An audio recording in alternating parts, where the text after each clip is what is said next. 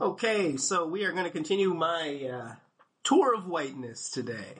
Let's talk about it.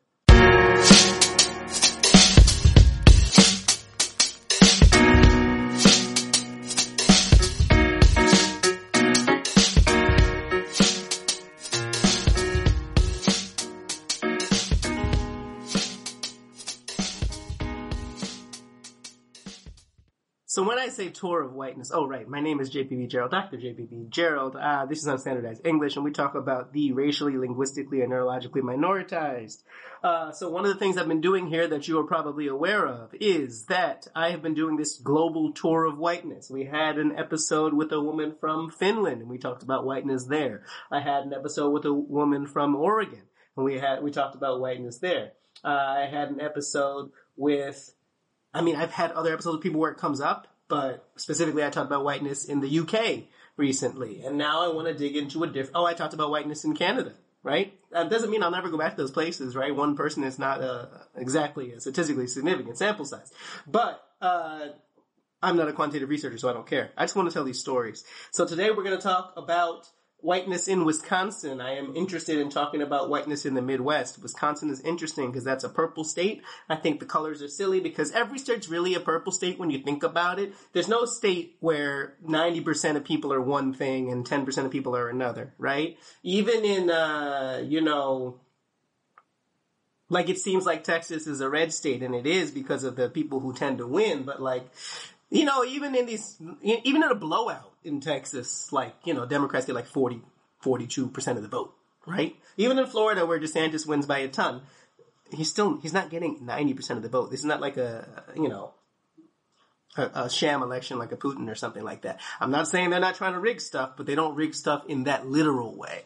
So the point is every state's a purple state, but I am interested in the way that whiteness works in every place because that is my research subject, right? My research subject, white listeners, is you. In fact, if you, listener, would like to come on here and talk about whiteness in your area, uh, think about the places that I've talked about. So Finland, the UK, Canada, soon to be Wisconsin, and Oregon.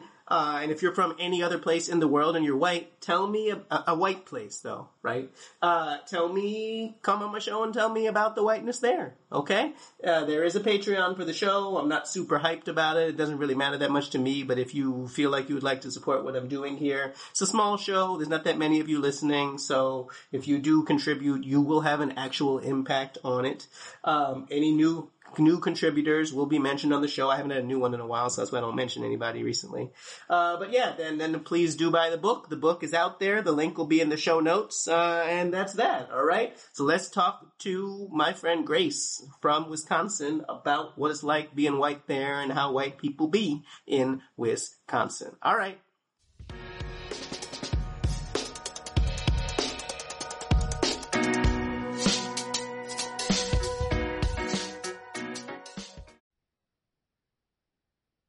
So I'm here with my friend Grace, and we're going to talk about Wisconsin, uh, the Midwest, I suppose, in general, but Wisconsin in particular.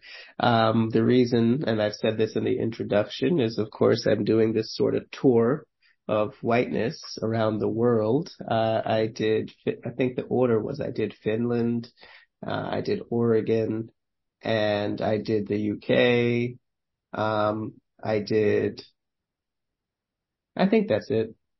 No, Canada. I did Montreal. Oh, Um, cool. and aspects of that. Uh, so not that I can't go back to these places, um, but I'm just sort of trying to give the audience a flavor of different aspects of whiteness, which some of which are going to be very similar and some of which are going to be different. But Grace, if you could just say hello to the folks and, uh, then we'll sort of talk about this. Sure. Hi, I'm Grace. I am from Wisconsin. I've lived here my whole life and um been around a lot of white people, so I know what they're up to. Yeah. Wisconsin is one of the states I haven't been to before, actually. I've been Really? to, I've been to Illinois, um, well, Chicago. Um, I, I, I had a layover in Minnesota airport. That didn't really count. Yeah. And that's as close as I've gotten. I mean, I guess technically, technically Michigan borders it in that way, and I've been to Michigan, but that's not, Yeah. that's not, it's not Um, really.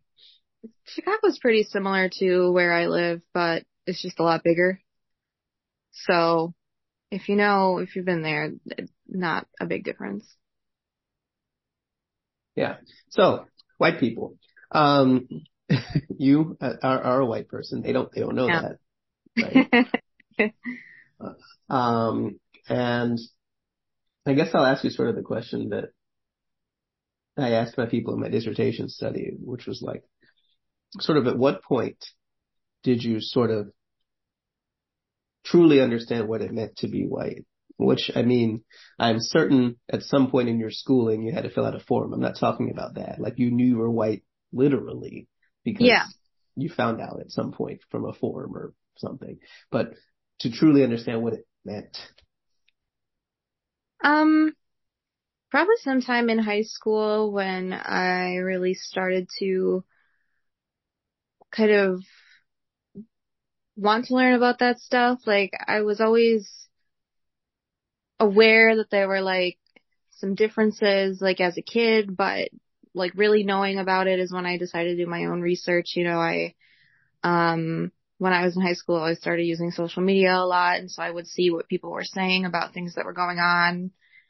Um, I was in high school from like 2013 to 2017. So a lot of stuff happened in that time that I would see on Twitter and on Facebook. And I kind of realized, um, I, I had some like distant family that was very conservative that was always putting their opinions on Facebook and stuff. And I kind of realized I didn't really agree with what they were saying. Um, and it made me want to, I knew what the, I knew I didn't agree with what they were saying about issues regarding race, but I couldn't really articulate why. So I, I did research to figure out why I really felt like what they were saying was not right. And that obviously continued in college. I went to a really liberal college that talked about social issues a lot in class. So it's been a journey since I was a teenager pretty much. Um, it's, it's interesting to me because I asked the people in my dissertation study that question. And everybody had a similar but different answer, which is to say, it's not like they all said 10th grade left. They didn't all say exactly the same year, right? But they all said in some way that they, something happened that made them more aware of it. And, um, it allowed them to sort of take a step back and think about how they might have wanted it to be, right? And I think that um,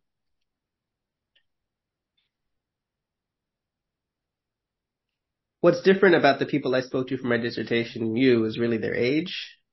I'm not going to reveal yours, although you kind of did by saying what years you were in high school. Um, but no, no, no, I'm just saying in the sense that they were older than you.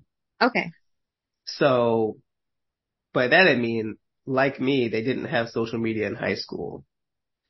Um, social media, if you probably Facebook being the first one started when I was in college, um, mm-hmm. or my freshman year of college, actually. And, um, I'm just thinking about what it would have been like for me, or I guess my friends, since I'm talking about white people, um, to have been experiencing all this stuff, uh, what was going on between 2003 and 2007, which, you know, you were a small child. Uh, yeah. but, you know, we, we, Facebook didn't become like a face where people argued until I was much older. Yeah. Uh, like 2008, 2009, really. You know, I just, I didn't really go on there. Even, obviously people made political posts before that because for reasons that I no longer understand. I did have Republican friends in college. I, I have grown out of this, but um, so that means you know I would see because back then you, you don't understand. You were a child, but the, the it was it was so little to do on there back then. Like they had only just created the chat. The chat was like 2009 or something, and so everything was on this wall. That's it and nothing was private. I mean, the whole thing, like- yeah. And so my point is, I would see this person is in the like Republican person for president in 2008 group, right? Mhm. But like, I didn't like go in that group and argue with them. Like that, you know, and the only time I saw anyone say anything ugly politically on there was after Obama won, a couple people said some stuff and I was like, interesting. Didn't expect that. Uh, not just like disagreeing, but just like weird stuff that has nothing to do with anything. And I was Yeah. like, people, people have some ideas. Um, and then I started arguing on Facebook in like 2009 when I was living overseas because I had nothing better to do. And that's, I think why people argue on Facebook or any social media because they have nothing better to do. it's not, it's not a useful endeavor to be arguing on social media.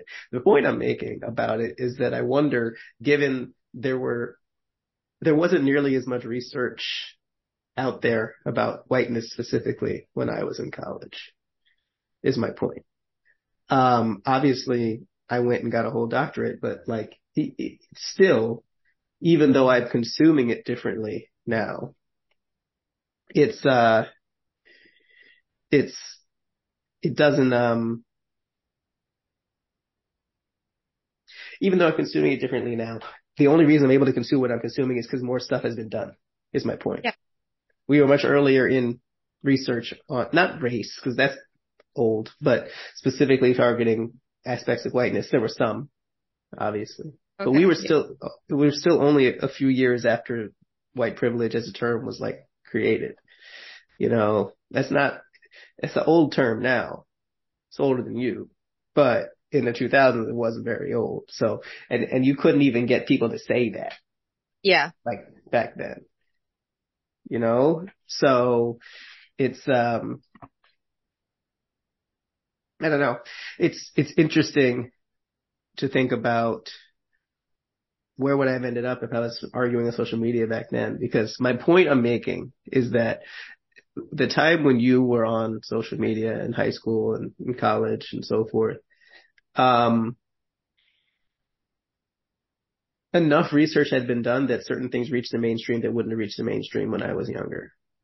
hmm And I think that what happened is that as has happened at, through your, I guess, adolescence and early early adulthood. So from like 2014 to now is like it has become harder and harder to be fully color evasive. People used to call it colorblind, but it's not a great term because it's, you know, it's being mean to blind people. Uh, but like, you know, you can't say that I don't see color thing anymore.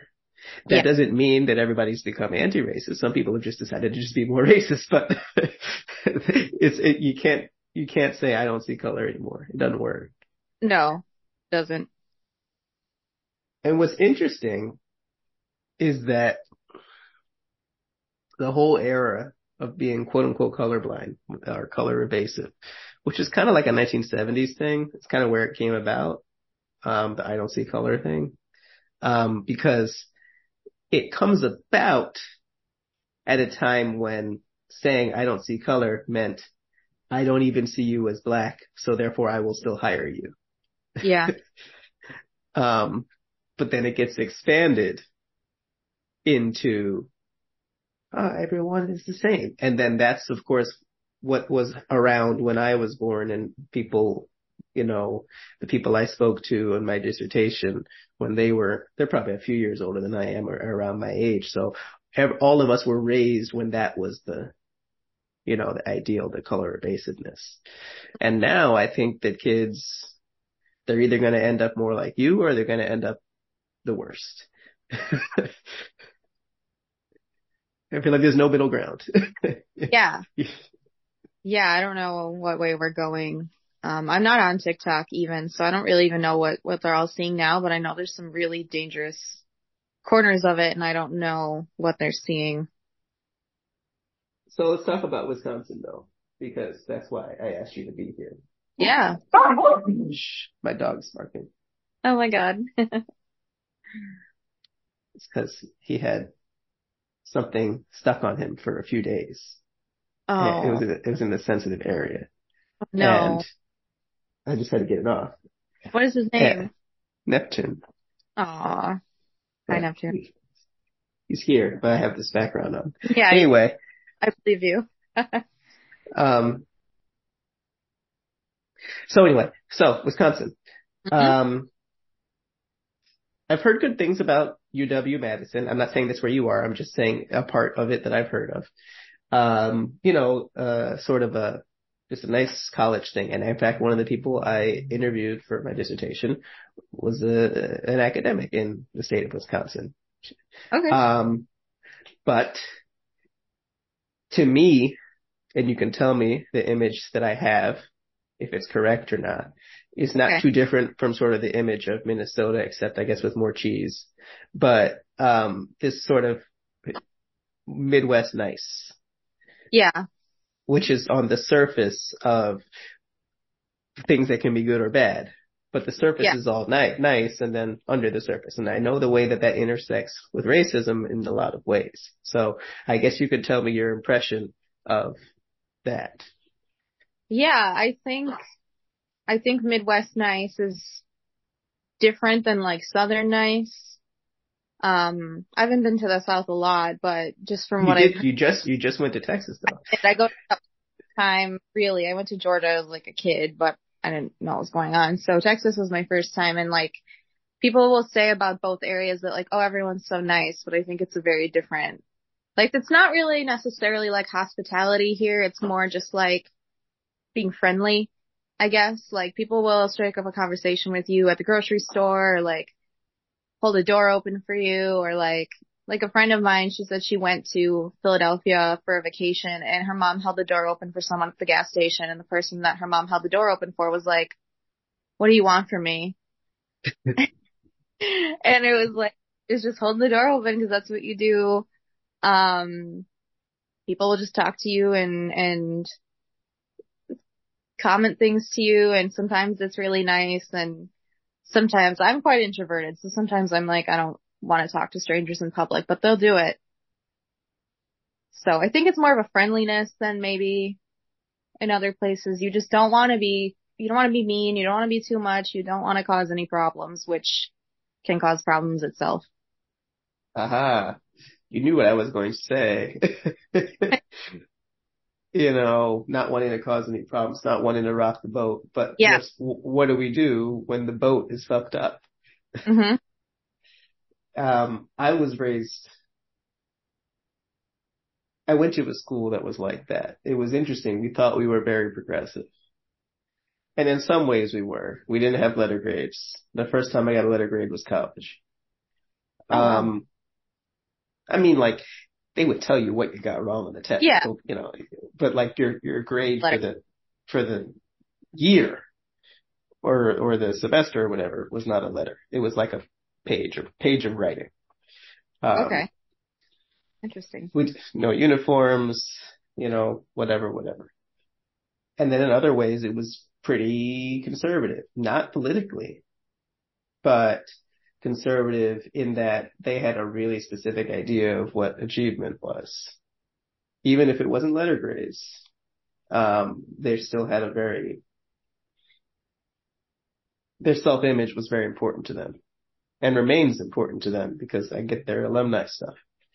It's my 20th reunion this year. But anyway, I say that to say that one thing that happened in 2020, as you might have seen on, if you were looking at Instagram or anything, was there were a bunch of schools, private schools like mine, that were having, um, hashtags about things that had happened at the school. And mine said black at St. Anne's, which is where I went to school.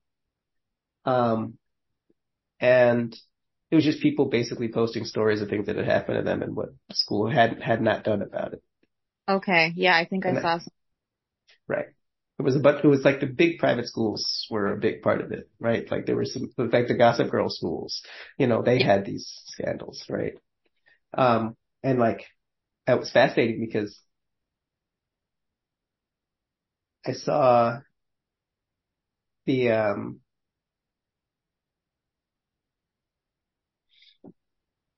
the, one of those schools advertised for like a dis, just diversity officer the next year when I was looking for a job. And it was just interesting to think about why they needed one. Yeah. um, but anyway, so, but what was common about the incidents, the incidents were very different from one another because students do a lot of different things. But what was common about the, um, what was common about the, uh, the response was that it was very, don't rock the boat. Yeah. Don't rock the boat. Don't rock the boat. And I think that that don't rock the boat, be nice to everybody thing is genuinely something that can stop a lot of necessary justice from happening. Uh, yeah, completely. I don't know. I'm just, do you, do you, can you think of any times when, um, in your life you where, where not rocking the boat has been really, uh, detrimental? What, I mean, whether it's your life or just things you've seen. Um, yeah, uh, I mean, personally, I really hate that kind of strategy because I think it impedes a lot of growth.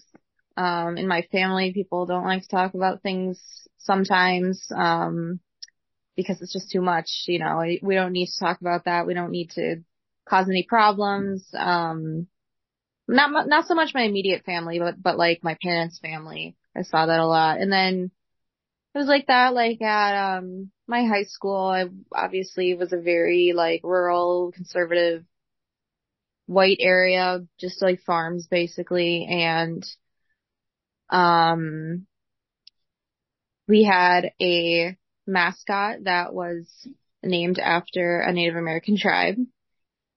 And, um, when I was, maybe not so much the beginning, even though it was only a few years, but at the end of high school, some people started talking to like the admin and they were like, this is kind of a problem.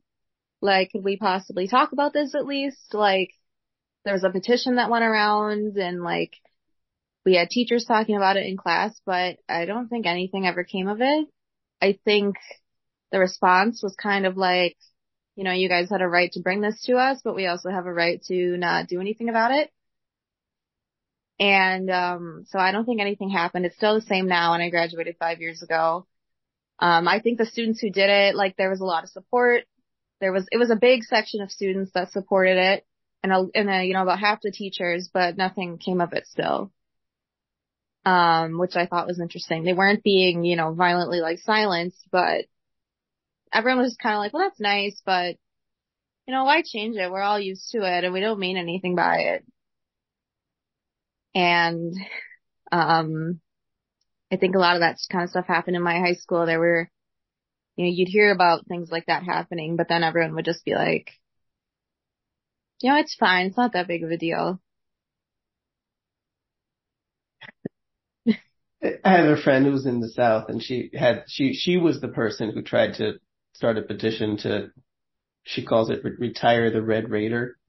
Yeah. Um, and, uh, she has a job that's not related. She doesn't even live in North Carolina anymore, but, um, she's just trying to get her school to change the name and a lot of schools have and, you know, but then you get the people who, where the administration is either someone, people who actually just disagree with you themselves, or they agree with you but don't feel like they can risk the wrath of the angrier community members who would I think it whatever, whatever. for Yeah. sure. And I kind of find the second group worse. Not, not worse. Like being actively racist is still worse than not stopping racism. Like, let's be clear, right? Mhm. I, it's, it's like when people say that the Democrats are worse than the Republicans because they can't stop the Republicans. And I'm just like, I'm not sure that's the same thing. but, but Yeah. like, Oh, yeah. like obviously, you know, um, enabling things is not worse than doing things. That doesn't mean we should be enabling things. But anyway, so, um, my point is the second group, the people who agree but are scared. It's just cowardice because here's the thing. if you try to do things to appease that group of people all the time, they're never going to be happy. They're Mhm. always mad. Like that's their ideology is grievance. So Yeah. if you, if you try to appease the grievance people, you, you're just going to be chasing them around forever. Yeah, there'll always be something. And they, they don't argue in good faith, you know, you know, they don't argue honestly. Right? And you're just like trying to appease them and, you know, we'll all work across the aisle or some shit. And like, I understand sometimes you have to because of numbers, but like, it's ridiculous. Um, and, you know, it bothers me because look, I'm not in a position where that matters, right? I, at the job that I have, I don't have anyone I work with who's like that and I don't have any like huge racist thing that we're doing that we need to do something about at my job. hmm But at my last job, there were some things that happened and it was a problem because they basically said, well, don't, don't, don't make us, sorry, that was my eye. Don't make, uh, too much of a fuss about it. And then they tried to fire me. um, was not a good situation. Yeah, jeez. Now, you know, that's not what they wrote on the thing, right? They didn't say he raised a point about racism. They, they started to list a whole bunch of things that they had always been okay with. Oh, That okay. they suddenly were saying were bad because they were technically things that they had allowed. You know what I'm saying? But they allowed me verbally. So how was they going to prove that they let me do it, right? Right. Anyway, um, or I don't even know. I mean, like, because like the things on there, I did, I did the things, so I cou- couldn't say I didn't do the things. It's just they they they had never cared, um, and then suddenly they cared, right? And I also it was kind of things where things that everybody was doing. That doesn't mean that then you know we all shouldn't have been doing those things. I'm not. I sound like I'm talking about some horrible criminal enterprise. Yeah. I just I just I mean little things like you know what like um the organization of our files, um, uh, the way that our, we were, we created documents. This is so boring. And I just feel like I haven't explained it and it's confusing. I just, I made it sound like we over there committing horrible crimes and, you know, No. we're all, we're all just doing stuff that was okay. Job and it's there's some stuff where everyone knows we're not really supposed to, but no one's gonna say anything. And it's not stuff that's like not criminal. It's just you know rule type things. Yeah, it's interesting. Um, because I wonder about the workplace and stuff there. I don't mean your job, but just like workplaces there. Um, because I've been lucky here in New York, not just New York, but the jobs I've had, even the last job, they were not really interested in hearing what I had to say, but it still wasn't a place where you wouldn't find plenty of people of color working there, right? Mhm. Um, and interestingly enough, the place that I worked that was by far the whitest was a, a nonprofit that served mostly like Hispanic students and mothers. So yeah, always a weird dynamic. I work for a nonprofit now, but we do very different stuff and we have black leadership. So, um, you know, it's not that it's not, it's, it's rare, not, it's not rare to see some person of color in a position of authority, is what I'm saying. Um, Right. But all of the places, I mean, when I worked at that other place, like it's really just sort of isolating. And so I guess I'm wondering, you know, you've known people of color there. Have they told you some of their experiences and, you know, Yeah. like about um, how isolating it must be?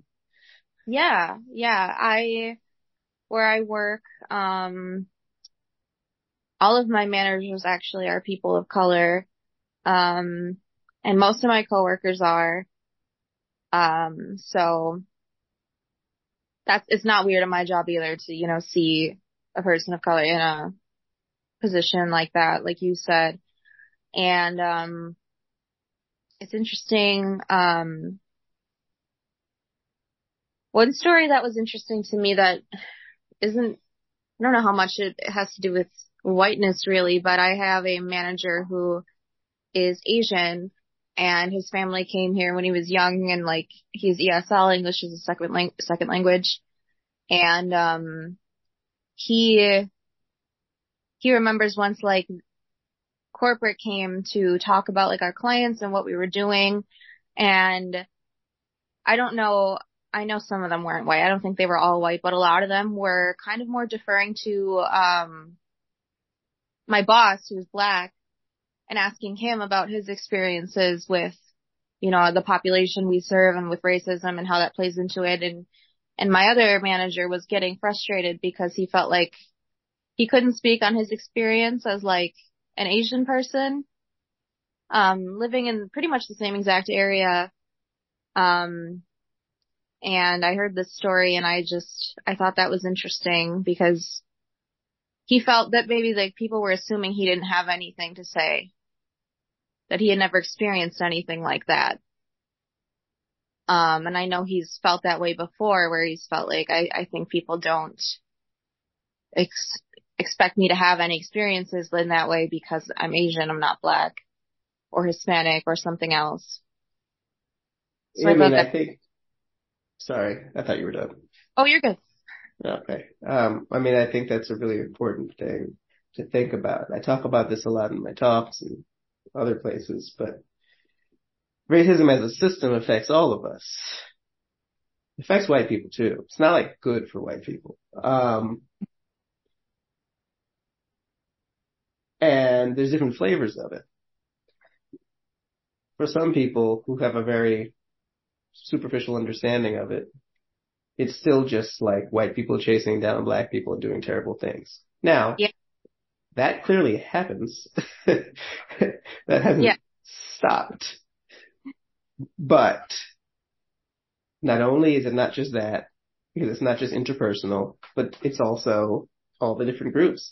Uh, what people don't really understand very well unless they do the, the research is that every flavor of racism is similar but different. And so if people want to be specific about something, they should say, anti-black racism or anti-Asian racism or whatever the group is because that makes it hard for people to to have a nuanced conversation about right. these things. Um, and you know, it would I can see, and, and here's the thing, it's it's a shame that that nuance is missing because all of our groups need it. Uh, we need the solidarity to work together but it just ends up like if I'm a black person who experienced really horrible racism in a, that city, uh, and I'm just trying to fight for my own rights, uh, I can see how you, your vision can get clouded and you can say, this guy doesn't need this help. Right. You kind of get blinders on. And as Toni Morrison once told us, racism is a distraction because it keeps you from doing your work. And, uh, that I really didn't want to research racism, and I've said this a lot on my show. I didn't want to have to. I felt mm-hmm. like I had to. You know?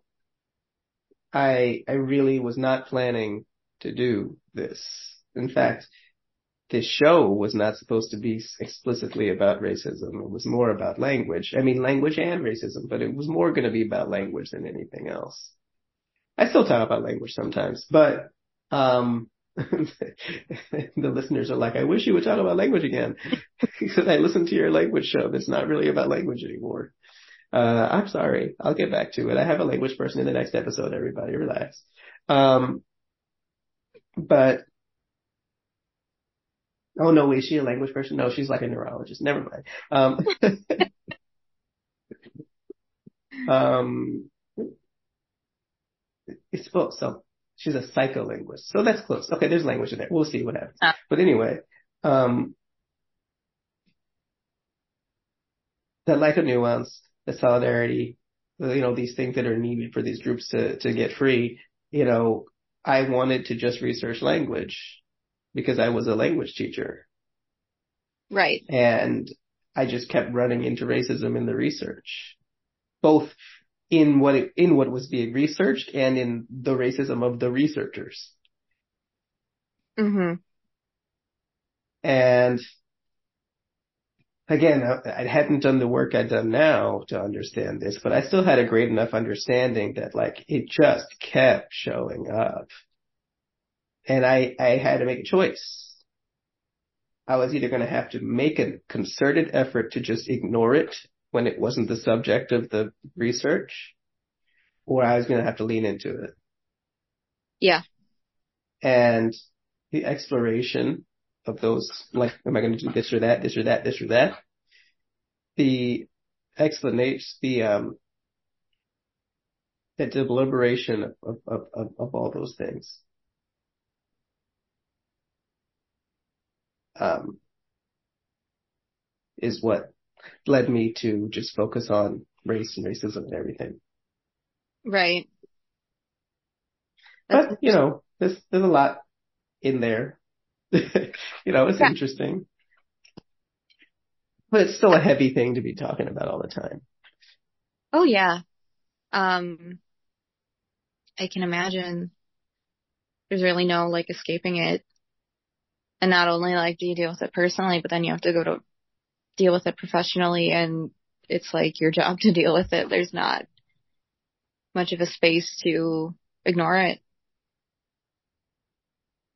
You know, I used to try to ignore it. Um, I used to try to ignore it. Uh, I think your, your mind tries to ignore it if you can. Because sometimes it's just really too much to deal with. I Yeah. imagine it's the same for you as a woman for other reasons, but like, um, because if you truly think about it, it's kind of mind boggling. Yeah, I I was gonna say like sometimes I do think a little bit too long about just I don't really know how to phrase it. I don't want to say the things I can't do, but like the limitations that are on me just because I'm a woman. Sometimes I think about that and I just it makes you angry. Um so I, I I get that at least a little bit. It's not fair and you you just have to deal with it. And for what? And, you know, I've done enough research now to know it doesn't have to be this way. Mhm. And I, I would love it to be a situation where I would, I would feel safe where you grew up. I don't want, I don't want to live there. That's not because of anything you said. I just don't really like rural areas, mostly Yeah. for the, for these same reasons. Um, you know, some people get scared when they come to big cities. I get scared when there's no people around. I to be so used to it, but now that I live in the city, I completely agree. I don't think I will ever move back to the country because I just always tell people, I'm like, if something happens to you in the city, there's a good chance somebody saw it. Some people are around, but if something bad happens to you in the country, you're all alone. And that is really scary. I completely get that now that I have lived here a little bit. Yeah. I mean, all the true crime stuff, right? It's always out in the middle of nowhere. Yeah. Um, it's always like this white girl was killed. Who did it? Right? That's every, that's every story. And at least if Um, it happens in the like 30 people saw it. Their retelling is accurate, that's another thing, but they saw it. Right. Um, so, you know, but the funny thing is like when I go, when I used to go on vacations, you know, before my son and all that, like, what I, cause now it's like when we go somewhere, we gotta go someplace that he would he could enjoy, right? Yeah. So, but when I used to go on vacations, I used to try to go to the like most remote place possible, but not in the United States is the thing. Like, hmm I'm talking about like when I was like living in Asia, you know, Okay. I always wanted to do things by myself because, you know, I was pretty lonely and there were a lot of people I used to go to parties with there, but I didn't have any friends. You know what I'm saying? hmm I had a couple people who eventually became friends after we came home and we continued to be friends. But like, you know, you really, really develop friendships. It was just parties there. I mean, like, yeah, I had a job, but like during the week we didn't see each other and then we just hang out on the weekends. So every time I would go away, I go somewhere by myself. So I went to Bali. You know, oh. I literally went there because I didn't know where it was. because I was like, all of my quote unquote friends, the like party guys, were going to like Thailand because that's the most popular country to go to there. It's got the most built up tourist industry. okay. Yeah. And you know, that movie, The Beach with Leo DiCaprio, like this, you know, Thailand. So, you know, they talk about Yeah. in, in Meet the Parents, they're going to Koh Samui. That's like in Thailand. You know what I'm saying? Um, Yeah. And Thailand, I'm sure is great. But I said, I'm not going there. Everybody else going there. So, so then I said, where, I said, where is Bali? And I realized it was an island in Indonesia. And then I said, I should know that. And then I memorized, when I was a little kid, I knew all the countries in the world Yeah. and all the capitals. Um, and I forgot. so, uh, I sat down and I memorized the countries again. That's awesome. Yeah. I got really into doing this website called Sporcle that's just like quizzes. Before like buzz, like a quiz, like trivia, not like a BuzzFeed thing. Yeah. Yeah. And, uh, but so many places have overtaken them because like they were the only site you could do that. I used to make quick quizzes on there. And, uh, but yeah. Anyway, Wisconsin. so yeah, the impression I have is, so basically you're telling me my impression from afar isn't really that far off. Um, in terms of the sort of service level friendliness, but I do appreciate what you said here that was useful to me, which is that the, the, uh, it's a different surface level nice from Southern. Like that to me is probably the, the major insight here that I wouldn't have been able to come up with myself because I've not been there. Yeah. Um, I mean, I've met people from there, but, um, cause Southern Nice, like you said, is very based in hospitality, right? Yeah. Um, and yours is more about just what, not upsetting people. You don't want to inconvenience anybody. You don't want, you don't want to come across as rude pretty much ever. Um, not really like, like there's the joke, I don't know if it originates in the Midwest, but I've heard on the internet, you know, the joke of like a Midwestern goodbye is like it takes a half an hour to say goodbye to people because you, it feels mean to just be like, well, I want to go home, so I'm going to go home now. You need to like gear up to it and like hint for 15 minutes that you want to leave. And then, then the person like waits a little bit to get the hint so you don't feel like you're being rushed out. And then you stand at the door and you talk and you finish things up for like 20 minutes.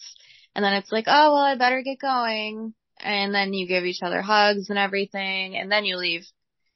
And, um, it's just, it's like so that the, the person who's there doesn't feel like they're being shoved out and the person who, whose house you're at doesn't feel like you're trying to like leave.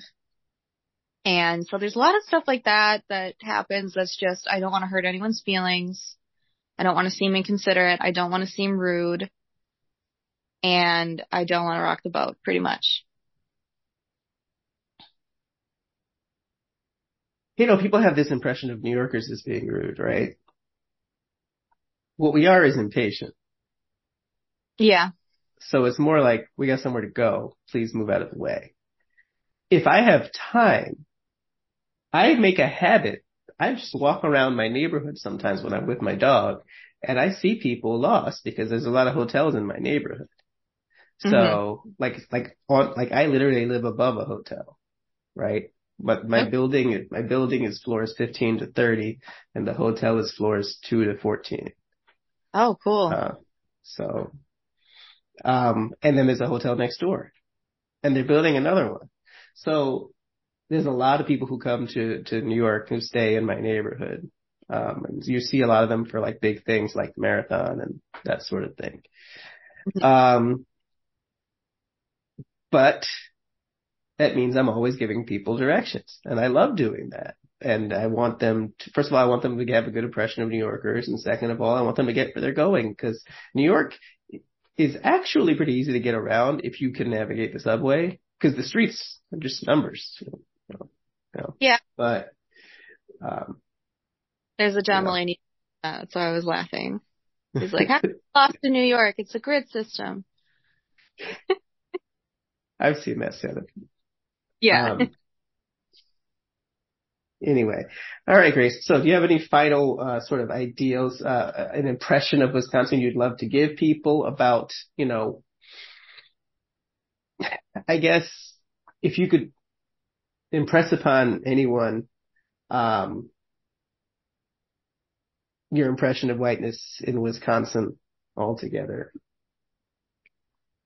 I think just from my experience, um, it's similar to just what you see a lot, like in the country. A lot of it seems to be a city versus rural kind of divide. Like, um, the big cities are kind of where people are more open to different ideas and stuff. But I think there are a lot of people here who don't really like how things are and they want to change it. A lot of people my age and younger, I think especially with the internet, it's so much easier to be exposed to those ideas that you wouldn't have or you wouldn't have until you went to college. Like, I'm sure there are a lot of people who are in my high school right now that are willing to take a stand against things that they weren't even when I was there 10 years ago. Um, I think there's lots of people who are not proud of a lot of the things that Wisconsin has stood for and a lot of people that want to change it. So, um, you know, like people say about the South, you know, we're not all just like conservative. Like there are a lot of people who want to see change happen and who are working towards it. They do exist and that's trying to do. You know, I think we we always say red states and blue states, purple states because Wisconsin's purple, I guess. But um, every state's purple when you think about it, because yeah. in a president in a presidential election, with the exception of like Wyoming and Washington D.C. or whatever, even the states where one side wins by a lot, what are they getting? Sixty five percent. You know, yeah. that's still a third of the people uh, who are doing something differently, even in New York, you know. Now, there are absolutely very progressive and very conservative counties. Oh yeah. Yeah, there's counties where you could you could win 80-20 or something like that, right? Uh, but like you could see like the percentages in Philadelphia or in New York or or closest to where you are. Um, but there's definitely people worth fighting with and for in every state. I think yeah. I would say. Absolutely. Like the city I went to college in, um, very conservative city, but the college was almost completely liberal and it was a bunch of people who were not happy with the way things were going in the city I lived in. And, um, so they exist everywhere. Uh, I think sometimes the minority is just very, very loud Yep. The mind, as in people with the with the scary ideas, people on the fringes, like the alt right is so loud. But there are a lot of people who don't agree with that and don't want it to happen. I hope for your sake that it works out okay over there. Yeah. Yeah, well I I I, I try to do that and I am very careful about who I'm friends with these days. I think we all have to be. Yeah.